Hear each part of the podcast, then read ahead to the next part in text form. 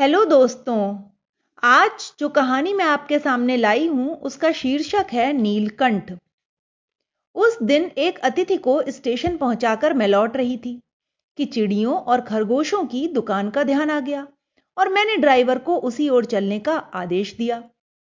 बड़े मियाँ चिड़िया वाले की दुकान के निकट पहुंचते ही उन्होंने सड़क पर आकर ड्राइवर को रुकने का संकेत दिया। मेरे कोई प्रश्न करने के पहले ही उन्होंने कहना आरंभ कर दिया, सलाम गुरुजी, पिछली बार आने पर आपने मोर के बच्चों के लिए पूछा था। शंकरगढ़ से एक चिड़ी मार 2 मोर के बच्चे पकड़ लाया। एक मोर है, एक मोरनी, आप पाल लें। मोर के पंजों से दवा बनती है, तो ऐसे ही लोग खरीदने आए थे। आखिर मेरे सीने में भी तो इंसान का दिल है, मारने के लिए ऐसी मासूम चिड़िया को कैसे दे दूं? टालने के लिए मैंने कह दिया, गुरुजी ने मंगवाए हैं। वैसे ये कमबख्त रोजगार ही खराब है, बस पकड़ो पकड़ो, मारो मारो। बड़े मियाँ के भाषण की तूफान मेल के लिए कोई निश्चित स्टेशन नहीं है। सुनने वाला थककर जहां रोक दे वहीं स्टेशन मान लिया जाता है। इस तथ्य से परिचित होने के कारण ही मैंने बीच में उन्हें रोककर पूछा, मोर के बच्चे हैं कहां? बड़े मियाँ के हाथ के संकेत का अनुसरण करते हुए मेरी दृष्टि एक तार के छोटे से पिंजड़े तक पहुंची जिसमें तीतरों के समान 2 बच्चे बैठे थे। पिंजड़ा इतना संकीर्ण था कि वे पक्षी शावक जाली के गोल फ्रेम में किसी जड़े चित्र जैसे लग रहे थे। मेरे निरीक्षण के साथ साथ बड़े मियाँ की भाषण मेल चली जा रही थी। ईमान कसम गुरुजी, चिड़ी मारने मुझसे इस मोर के जोड़े के नगद 30 रुपए लिए हैं। बरहा कहा, भई जरा से तो हैं, इनमें मोर की कोई खासियत भी है कि तू इतनी बड़ी कीमत मांग रहा है? पर वह मूंजी क्यों सुनने लगा, आपका ख्याल करके अछता पछता कर देना ही पड़ा। अब आप जो मुनासिब समझें। अस्तु 30 चिड़ी मार के नाम के और 5 बड़े मियाँ के ईमान के देकर आप मेरे को छुट्टी दीजिए। ऐसा बोलकर बड़े मियाँ आगे बढ़ गए। मैंने उन्हें 35 रुपए देकर वह छोटा पिंजड़ा कार में रखवा लिया। जैसे ही वह पिंजड़ा कार में रखा गया तब मानो वह जाली के चौखट का चित्र जीवित हो गया। दोनों पक्षी शावकों के छटपटाने से लग रहा था मानो पिंजड़ा ही सजीव और उड़ने योग्य हो गया है। घर पहुंचने पर सब कहने लगे, तीतर है, मोर कहकर ठग लिया है। कदाचित अनेक बार ठगे जाने के कारण ही ठगे जाने की बात मेरे चिढ़ जाने की दुर्बलता बन गई है। अप्रसन्न होकर मैंने कहा, मोर के क्या सुरखाब के पर लगे हैं तो पक्षी ही। चिढ़ा दिया जाने के कारण ही संभवतः उन दोनों पक्षियों के प्रति मेरे व्यवहार और यत्न में कुछ विशेषता आ गई। पहले अपने पढ़ने लिखने के कमरे में उनका पिंजड़ा रखकर उसका दरवाजा खोला, फिर 2 कटोरों में सत्तू की छोटी छोटी गोलियां और पानी रखा। वे दोनों चूहेदानी जैसे पिंजड़े से निकलकर कमरे में मानो खो गए, कभी मेज के नीचे घुस गए, कभी अलमारी के पीछे। अंत में इस लुका छुपकी से थककर उन्होंने मेरे रद्दी कागजों की टोकरी को अपने नए बसेरे का गौरव प्रदान किया। 2-4 दिन वे इसी प्रकार दिन में इधर उधर गुप्तवास करते और रात में रद्दी की टोकरी में प्रकट हो रहे थे। फिर आश्वस्त हो जाने पर कभी मेरी मेज पर तो कभी कुर्सी पर और कभी कभी तो मेरे सिर पर अचानक आविर्भूत होने लगे। खिड़कियों में तो जाली लगी थी पर दरवाजा मुझे निरंतर बंद रखना पड़ता था। खुला रहने पर चित्रा यानी कि मेरी बिल्ली इन नव आगंतुकों का पता लगा सकती थी और तब उसके शोध का क्या परिणाम होता यह अनुमान करना कठिन नहीं है। वैसे वह चूहों पर भी आक्रमण नहीं करती, परंतु यहां तो 2 सर्वथा अपरिचित पक्षियों का अनाधिकार चेष्टा का प्रश्न था। उसके लिए दरवाजा बंद रहे। ये दोनों ऐरे गैरे मेरी मेज को अपना सिंहासन बना लें, यह स्थिति चित्रा जैसी अभिमानिनी मार्जरी के लिए असह्य ही कही जाएगी। जब मेरे कमरे का कायाकल्प चिड़ियाघर के रूप में होने लगा तब मैंने बड़ी कठिनाई से दोनों चिड़ियों को पकड़कर जाली के बड़े घर में पहुंचाया जो मेरे जीव जंतुओं का सामान्य निवास है। दोनों नव आगंतुकों ने पहले से रहने वालों में वैसा ही कुतूहल जगा दिया जैसा नववधू के आगमन पर परिवार में स्वाभाविक है। लक्का कबूतर नाचना छोड़कर दौड़ पड़े और उनके चारों ओर घूम घूम कर गुटुरगू की रागिनियां लापने लगे। बड़े खरगोश सभ्य सभासदों के समान क्रम से बैठकर गंभीर भाव से उनका निरीक्षण करने लगे। ऊन की गेंद जैसे छोटे खरगोश उनके चारों ओर उछल कूद मचाने लगे। तोते मानो भली भांति देखने के लिए एक आंख बंद करके उनका परीक्षण करने लगे। उस दिन मेरे चिड़ियाघर में मानो भूचाल आ गया। धीरे धीरे दोनों मोर के बच्चे बढ़ने लगे। उनका कायाकल्प वैसा ही क्रमशः और रंगमय था जैसा इल्ली से तितली का बनना होता है। मोर के सिर की कलगी और सघन, ऊंची तथा चमकीली हो गई। चोंच अधिक बंकिम और पैनी हो गई। गोल आंखों में इंद्रनी की नीलाभ द्युति चमकने लगी। लंबी नील हरित ग्रीवा की हर भंगिमा में धूप चाही तरंगे उठने लगी। दक्षिणवाम दोनों पंखों में स्लेटी और सफेद आलेखन स्पष्ट होने लगे। पूंछ लंबी हुई और उसके पंखों पर चंद्रिकाओं के इंद्रधनुषी रंग उदीप्त हो उठे। रंग रहित पैरों को गर्वीली गति ने एक नई गरिमा से रंजित कर दिया। उसका गर्दन ऊंची कर देखना, विशेष भंगिमा के साथ उसे नीची कर दाना चुगना, पानी पीना, टेढ़ी कर शब्द सुनना आदि क्रियाओं में जो सुकुमारता और सौंदर्य था उसका अनुभव देखकर ही किया जा सकता है। गति का चित्र नहीं आंका जा सकता। मोरनी का विकास मोर के समान चमत्कारिक तो नहीं हुआ, परंतु अपनी लंबी पूंछ, छाही गर्दन, हवा में चंचल कलगी, पंखों की श्याम श्वेत पत्र लेखा, मंथर गति आदि से वह भी मोर की उपयुक्त सहचारिणी होने का प्रमाण देने लगी। नीलाभ ग्रीवा के कारण मोर का नाम रखा गया नीलकंठ और उसकी छाया के समान रहने के कारण मोरनी का नामकरण हुआ राधा।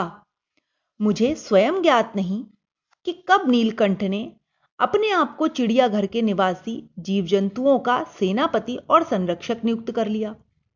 सवेरे ही वह सब खरगोश, कबूतर आदि की सेना एकत्र कर उस ओर ले जाता जहां दाना दिया जाता है और घूम घूम कर मानो सबकी रखवाली करता रहता।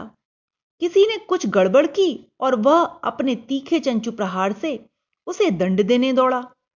खरगोश के छोटे बच्चों को वह चोंच से उनके कान पकड़कर ऊपर उठा लेता था और जब तक वे आर्त कंदन न करने लगते उन्हें अधर में लटकाए रखता। कभी कभी तो उसकी पैनी चोंच से खरगोश के बच्चों का कर्णवेध संस्कार हो जाता था, पर वे फिर भी उसे क्रोधित होने का अवसर न कभी देते। दंड विधान के समान ही उन जीव जंतुओं के प्रति उसका प्रेम भी असाधारण था।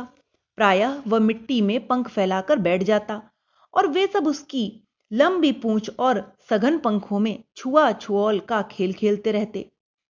ऐसे ही किसी स्थिति में एक सांप जाली के भीतर गा गया। सब जीव जंतु भागकर इधर उधर छुप गए। केवल एक शिशु खरगोश सांप की पकड़ में आ गया। निगलने के प्रयास में सांप ने उसका आधा पिछला शरीर तो मुंह में दबा रखा था, शेष आधा जो बाहर था उससे चींची का स्वर भी इतना तीव्र नहीं निकल सकता था कि किसी को स्पष्ट सुनाई दे। नीलकंठ दूर ऊपर झूले में सो रहा था। उसी के चौकन्ने कानों ने उस मंद स्वर की व्यथा पहचानी और वह पूंछ पंख समेट कर सर से एक झपट्टे में नीचे आ गया। संभवतः अपनी सहज चेतना से ही उसने समझ लिया होगा कि सांप के फन पर चोंच मारने से खरगोश भी घायल हो सकता है। उसने सांप को फन के पास पंजों से दबाया और फिर चोंच से इतने प्रहार किए कि वह अधमरा हो गया। पकड़ ढीली पड़ते ही खरगोश का बच्चा मुंह से निकल तो गया, परंतु निश्चेष्ट सा वहीं पड़ा रहा।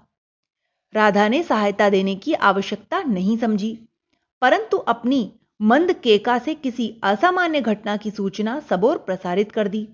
माली पहुंचा, फिर हम सब पहुंचे। नीलकंठ जब सांप के दो खंड कर चुका तब उस शिशु खरगोश के पास गया और रात भर उसे पंखों के नीचे रखे ऊष्मता देता रहा। कार्तिकेय ने अपने युद्ध वाहन के लिए मयूर को क्यों चुना होगा यह उस पक्षी का रूप और स्वभाव देखकर समझ में आ जाता है। मयूर कलाप्रिय वीर पक्षी है, हिंसक मात्र नहीं। इसी से उसे बाज, चील आदि की श्रेणी में नहीं रखा जा सकता, जिनका जीवन ही क्रूर कर्म है। नीलकंठ में उसकी जातिगत विशेषताएं तो थी ही, उनका मानवीकरण भी हो गया था।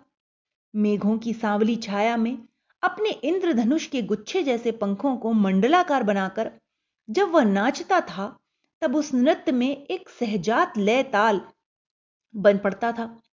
आगे पीछे दाहिने बाएं क्रम से घूमकर वह किसी अलक्ष्य सम पर ठहर ठहर जाता था।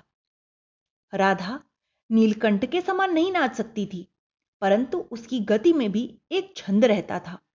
वह नृत्यमग्न नीलकंठ की दाहिनी ओर के पंख को छूती हुई बाईं ओर निकल जाती थी और बाएं पंख को स्पर्श कर दाहिनी ओर। इस प्रकार उसकी परिक्रमा में भी एक पूरक ताल परिचय मिलता था। नीलकंठ ने कैसे समझ लिया कि उसका नृत्य मुझे बहुत भाता है, यह तो नहीं बताया जा सकता, परंतु अचानक एक दिन वह मेरे जाली घर के पास पहुंचते ही अपने झूले से उतरकर नीचे आ गया और पंखों का संतरंगी मंडलाकार छाता तानकर नृत्य की भंगिमा में खड़ा हो गया। तब से यह नृत्य भंगिमा नित्य का क्रम बन गई है। प्रायः मेरे साथ कोई न कोई देशी विदेशी अतिथि भी वहां पहुंच जाता था और नीलकंठ की मुद्रा को अपने प्रति सम्मान पूर्वक समझकर विस्मयाभिभूत हो उठता था। कई विदेशी महिलाओं ने उसे परफेक्ट जेंटलमैन की उपाधि दे डाली थी। जिस नुकीली पैनी चोंच से वह भयंकर विषधर को खंड खंड कर सकता था, उसी से मेरी हथेली पर रखे हुए भुने चने ऐसी कोमलता से हौले हौले उठाकर खाता था कि हंसी भी आ जाती थी और विस्मय भी होता था। फलों के वृक्षों से अधिक उसे पुष्पित और पल्लवित वृक्ष भाते थे। वसंत में जब आम के वृक्ष सुनहली मंजलियों से लद जाते थे, अशोक नए लाल पल्लवों से ढक जाता था, तब जाली घर में वह इतना अस्थिर हो उठता कि उसे बाहर छोड़ देना पड़ता था। नीलकंठ और राधा की सबसे प्रिय ऋतु वर्षा तो थी ही। वर्षा के उमड़ आने से पहले ही वे हवा में उसकी सहज आहट पा लेते थे और तब उनकी मंद केका की गूंज अनुगूंज तीव्र से तीव्रतर हुई, मानो बूंदों के उतरने के लिए सोपान पंक्ति बनाने लगती थी। मेघ के गर्जन के ताल पर ही उनके तन्मय नृत्य का आरंभ होता और फिर मेघ जितना अधिक गरजता, बिजली जितनी अधिक चमकती, बूंदों की रिमझिमाहट जितनी तीव्र हो जाती थी, नीलकंठ के नृत्य का वेग उतना ही बढ़ता जाता था और उसकी केका का स्वर उतना ही मंद्र से मंद्रतर होता जाता।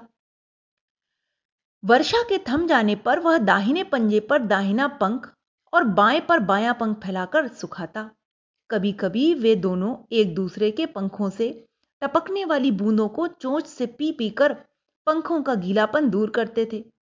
इस आनंदोत्सव की रागनी में बेमेल स्वर कैसे बज उठा, यह भी एक करुण कथा है। एक दिन मुझे किसी कार्य से नखास कोने से निकलना पड़ा और बड़े मियाँ ने पहले के समान कार को रोक ही लिया। इस बार किसी पिंजड़े की ओर नहीं देखूंगी, यह संकल्प करके मैंने बड़े मियाँ की विरल दाढ़ी और सफेद डोरे से कान में बंधी ऐनक को ही अपने ध्यान का केंद्र बनाया। पर बड़े मियाँ के पैरों के पास जो मोरनी पड़ी थी, उसे अनदेखा करना कठिन था। मोरनी राधा के समान ही थी। उसके मूंज से बंधे दोनों पंजों की उंगलियां टूटकर इस प्रकार एकत्रित हो गई थी कि वह खड़ी ही नहीं हो सकती थी। बड़े मियाँ की भाषण मेल फिर दौड़ने लगी। देखिए गुरुजी, कमबख्त चिड़ी मार ने बेचारी का क्या हाल किया है। ऐसे कभी चिड़िया पकड़ी जाती है भला। आप ना आई होती तो मैं उसी के सिर पर इसे पटक देता, पर आपसे भी यह अधमरी मोरनी ले जाने को कैसे कहूं। सारांश यह कि 7 रुपए देकर मैं उसे अगली सीट पर रखवा कर घर ले आई और एक बार फिर मेरे पढ़ने लिखने का कमरा अस्पताल बना। पंजों की मरहम पट्टी और देखभाल करने पर वह महीने भर में अच्छी हो गई। उंगलियां वैसी ही टेढ़ी मेढ़ी रहीं, परंतु वह ठूंठ जैसे पंजों पर डगमगाती हुई चलने लगी। तब उसे जाली घर में पहुंचाया गया और नाम रखा गया कुब्जा। नाम के अनुरूप ही वह स्वभाव से भी कुब्जा ही प्रमाणित हुई। अब तक नीलकंठ और राधा साथ साथ रहते थे, अब कुब्जा उन्हें साथ देखते ही मारने को दौड़ती। चोंच से मार मार कर उसने राधा की कलगी नोच डाली, पंख नोच डाले। कठिनाई यह थी कि नीलकंठ उससे दूर भागता था और वह उसके साथ रहना चाहती थी। न किसी जीव जंतु से उसकी मित्रता थी, न वह किसी को नीलकंठ के समीप आने देती थी। उसी बीच राधा ने 2 अंडे दिए जिनको वह पंखों में छिपाए बैठी रहती थी। पता चलते ही कुब्जा ने चोंच मार मार कर राधा को ढकेल दिया और फिर अंडे फोड़कर ठूंठ जैसे पैरों से सब ओर छितरा दिए। इस कलह कोलाहल से और उससे भी अधिक राधा की दूरी से बेचारे नीलकंठ की प्रसन्नता का अंत हो गया। कई बार वह जाली के घर से निकलकर भागा। एक दिन भूखा प्यासा शाम को आम की शाखा में छिपा बैठा रहा, जहां से बहुत पुचकार कर मैंने उसे उतारा। एक बार मेरी खिड़की के शेड पर छिपा रहा। मेरे दाना देने जाने पर वह सदा की भांति पंखों का मंडलाकार आकार बनाकर खड़ा हो जाता था, पर उसकी चाल में थकावट और आंखों में शून्यता रहती थी। अपनी अनुभवहीनता के कारण ही मैं आशा करती रही कि थोड़े दिन बाद सब में मेल हो जाएगा। अंत में 3-4 मास के उपरांत एक दिन सवेरे जाकर देखा कि नीलकंठ पूंछ पंख फैलाए धरती पर उसी प्रकार बैठा हुआ है जैसे खरगोश के बच्चों को पंखों में छिपाकर बैठता था। मेरे पुकारने पर भी उसके न उठने पर संदेह हुआ। वास्तव में नीलकंठ अब नहीं रहा। क्यों का उत्तर तो अब तक नहीं मिल सका। न उसे कोई बीमारी हुई, न उसके रंग बिरंगे फूलों के स्तबक जैसे शरीर पर किसी चोट का चिन्ह मिला। मैं अपने शॉल में लपेटकर उसे संगम ले गई। जब गंगा की बीच धार से उसे प्रवाहित किया गया, तब उसके पंखों की चंद्रिकाओं से बिंबित प्रतिबिंबित होकर गंगा का चौड़ा पाट एक विशाल मयूर के समान तरंगित हो उठा। नीलकंठ के न रहने पर राधा तो निश्चेष्ट सी हो गई। कई दिन कोने में ही पड़ी रही। वह कई बार भागकर लौट आया था, अतः वह प्रतीक्षा के भाव से द्वार पर दृष्टि लगाए रहती थी। पर कुब्जा ने कोलाहल के साथ खोज ढूंढ आरंभ की। खोज के क्रम में वह प्रायः जाली का दरवाजा खुलते ही बाहर निकल जाया करती थी और आम, अशोक, कचनार आदि की शाखाओं में नीलकंठ को ढूंढती रहती थी। एक दिन आम से उतरती ही थी कि कजली अल्सेशियन डॉग सामने पड़ गई। स्वभाव के अनुसार उसने कजली पर भी चोंच से प्रहार किया। परिणामतः कजली के 2 दांत उसकी गर्दन पर लग गए। इस बार उसका कलह कोलाहल और द्वेष प्रेम भरा जीवन बचाया न जा सका। परंतु इन 3 पक्षियों ने मुझे पक्षी प्रकृति की विभिन्नता का जो परिचय दिया है, वह मेरे लिए विशेष महत्व रखता है। राधा अब भी प्रतीक्षा में ही दुकेली है। आषाढ़ में जब आकाश मेघाच्छन्न हो जाता है, तब वह कभी ऊंचे झूले पर और कभी अशोक की डाल पर अपनी केका को तीव्रतर करके नीलकंठ को बुलाती रहती है। तो दोस्तों, इस कहानी से हमें पक्षियों की स्वाभाविक प्रवृत्ति का पता लगता है। Okay, bye.